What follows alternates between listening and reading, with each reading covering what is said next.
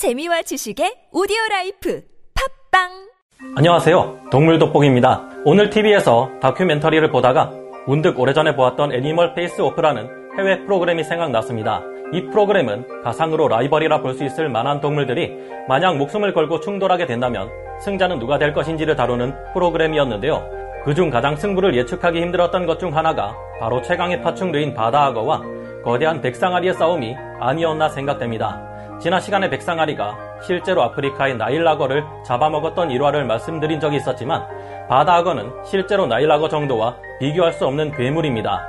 크기만 큰 것이 아니라 신체 구조상 나일락어보다 더욱 강력하게 진화되었고 골격도 더 두껍고 크며 백상아리에 비해서도 체급에서 크게 밀리지 않을 정도의 최강의 생명체인데요. 실제로 바다악어와 백상아리 대결은 현실에서 일어나기 거의 불가능한 일이지만 만약 일어난다면 Animal Face Off에서와는 다르게 진행될 것이라 생각하는데요. 오늘은 지구상 최강의 어류인 백상아리와 지구상 최강의 파충류인 바다악어의 전투력을 분석해보고 지난 시간과 달리 어느 정도 누가 승자가 될지 결론을 내려보도록 하겠습니다. 전문가는 아니지만 해당 분야의 정보를 조사 정리했습니다. 본의 아니게 틀린 부분이 있을 수 있다는 점 양해해 주시면 감사하겠습니다. 우선 지난 시간에 승자인 백상아리에게 도전하는 바다악어는 어떤 동물일까요? 우선 바다악어는 백상아리에게 잡아먹혔던 나일악어와 무엇이 다른지부터 살펴봐야겠는데요. saltwater crocodile이라고도 불리는 바다 악어는 일반적으로 맹그로브 숲이나 강과 바다가 접하는 기수역 부분에서 서식하는 경우가 많습니다. 하지만 열대우림에 서식하는 경우도 있고 나일악어와 달리 육지에서 수백 킬로미터 떨어진 망망대해에서 발견되기도 하는데요. 나일락어와 더불어 모든 악어들 중 가장 난폭한 성질을 가진 바다 악어는 사람을 보고도 겁먹지 않고 적극적으로 자신의 영역을 지키려 하는데요. 바다 악어는 수컷과 암컷의 크기 차이가 많이 나는데 거대한 수컷의 경우 평균 크기만 따져도 3.8m에서 6m에 200kg에서 1000kg에 육박합니다. 이들의 최대 성장 한계는 무려 7m가 넘으며 기네스북에 등재된 칼리아라는 수컷 바다악어의 경우 몸길이 7.1m에 몸무게는 2톤이나 나갔던 것으로 추정됩니다. 아주 오래전인 1955년의 기록 중에는 무려 8.6m의 말도 안 되는 크기를 자랑하는 개체도 있었는데 진짜 8.6m라면 영화 로그에 나왔던 이 악어의 크기보다 더욱 큰 개체입니다. 6m급 바다 악어가 1톤인데 7m급 바다 악어가 2톤인 것을 생각해보면 이 8.6m짜리 바다 악어의 무게는 3톤에서 3.5톤 이상 나갔을 듯 합니다. 물론 이처럼 상식 밖의 크기로 자라는 것은 아주 드문 일이지만 악어들 중 가장 큰 순위로 기록된 것들은 대부분이 이 바다 악어이며 필리핀에서는 6m가 넘는 바다 악어의 숫자가 꽤 있는 것으로 파악되고 있습니다. 이들의 두개골은 다른 크로커다일 악어들보다 더 거대하며 길이도 더 긴데요. 그러면서도 다른 종들에 비해 주둥이 부분은 두껍고 뭉툭한 형태를 가지고 있습니다. 엘리게이터만큼은 아니지만 다른 크로커다일 악어들에 비해 두개골도 더욱 두껍고 크며 덩치가 큰 개체의 경우 머리의 무게만 200kg이 넘는다고 합니다. 다른 crocodile 악어들에 비해 더 육중한 체형을 가지고 있으며 몸통도 더 두꺼운데요. 이 때문에 길이가 비슷한 나일 악어에 비해 체중이 더 많이 나갑니다. 쉽게 생각하자면 super soldier 혈청을 맞아 더 강해진 슈퍼 나일 악어가 곧 바다 악어라 볼 수 있겠습니다. 바다 악어의 무는 힘은 덩치에 걸맞게 지구상 최강의 수치를 자랑하는데요.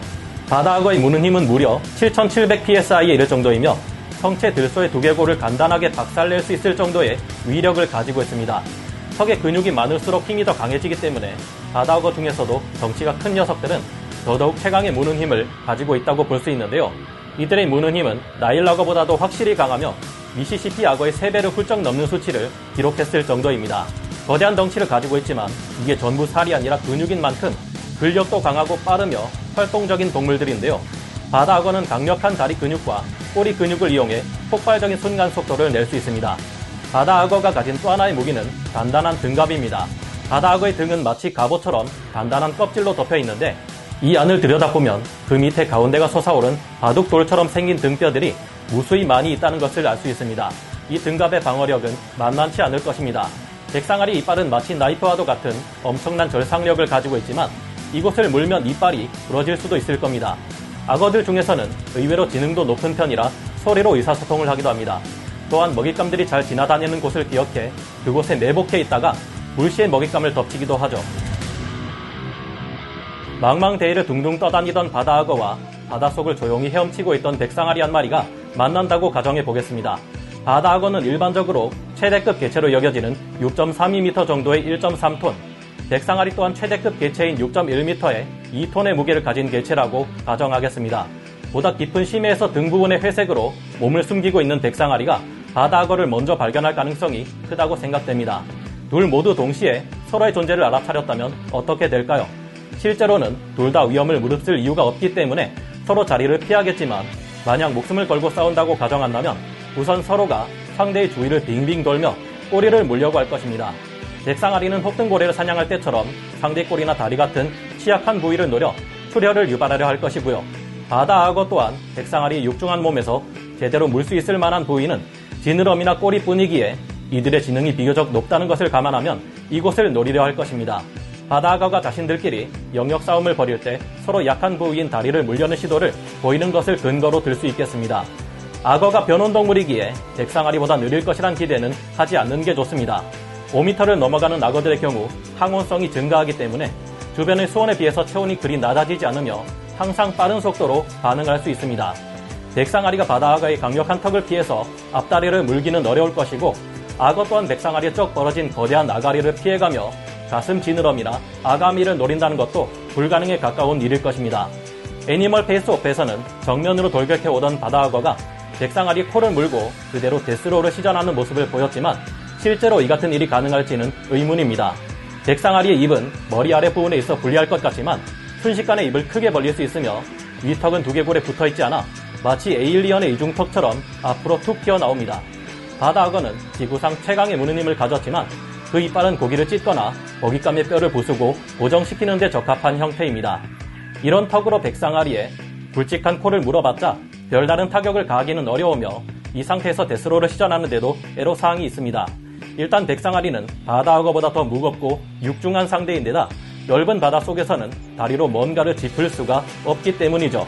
바다악어의 굵은 목과 다리에서 나오는 힘이 굉장한 만큼 자신보다 무거운 상대를 뒤집어 놓을 수도 있겠지만 아무것도 짚을 게 없는 바다 속에서는 어려울 겁니다.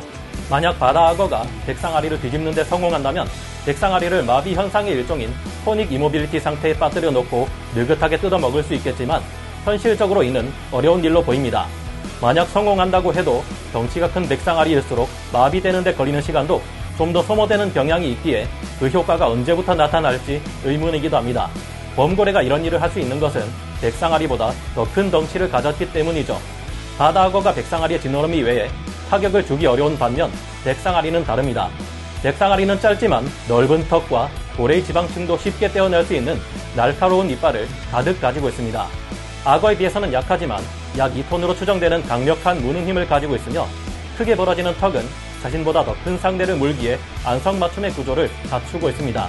서로의 주위를 빙빙 돌던 두 포식자는 점점 거리를 좁혀가다 더 빠른 순발력을 가진 쪽이 우위를 가져갈 것으로 보입니다. 백상아리가 바다악어를 공격하다 지느러미를 다칠 수 있겠지만 이를 각오하고 덤벼든다면 바다악어의 다리뿐만 아니라 상대적으로 약한 복부에 회복할 수 없는 치명타를 날릴 수 있습니다. 악어의 등딱지에 상어 이빨이 부러질 수 있지만 백상아리는 나이프 같은 이빨을 한 줄이 아니라 위아래 다섯 줄씩 가지고 있습니다. 바다 악어가 동료들과 싸울 때 물 밖에서 턱을 들어 올렸다가 중력의 힘을 더해 공격한다는 점과 물 밖에서 숨을 쉬어야 한다는 점을 생각해 볼때 둘의 싸움은 아마도 해수면 가까이에서 일어날 가능성이 높을 겁니다. 바다 악어는 무시할 수 없는 치명적인 무기들을 가지고 있지만 넓은 바다에서는 이 무기들을 효과적으로 사용하기 어려워 보입니다. 반면 백상아리는 단숨에 적을 제압하지 않아도 상대에게 큰 상처를 낸 뒤 상대의 힘이 빠지기를 기다렸다가 재차 공격할 수 있습니다. 결국 둘의 싸움에서 승자는 자신보다도 큰 상대를 제압하는 것이 가능하며 넓은 바다에서 더 유리한 신체 구조를 가진 백상아리가 되지 않을까 조심스레 추측해 봅니다. 반대로 물의 깊이가 얕은 강의 하구나 좁은 열대우림 지역 같은 곳에서는 바다악어가 이길 수 있겠죠. 저희는 나름 근거를 들어 이렇게 추측했지만 저희의 생각이 틀렸고 여러분들의 생각이 맞을 수도 있을 겁니다. 보기보다 겁이 많고 신중한 백상아리가 공격만 받다가 크게 다친 채 도망쳐 버릴지도 모르죠. 어차피 실제로는 일어나기 힘든 일인 만큼 서로 의견이 다르다고 공격하기보다 재미로 얘기하는 것이 어떻게 알아? 하는 생각으로 편하게 생각해 주셨으면 하네요. 오늘 동물 돋보기 여기서 마치고요. 다음 시간에 다시 돌아오겠습니다. 감사합니다.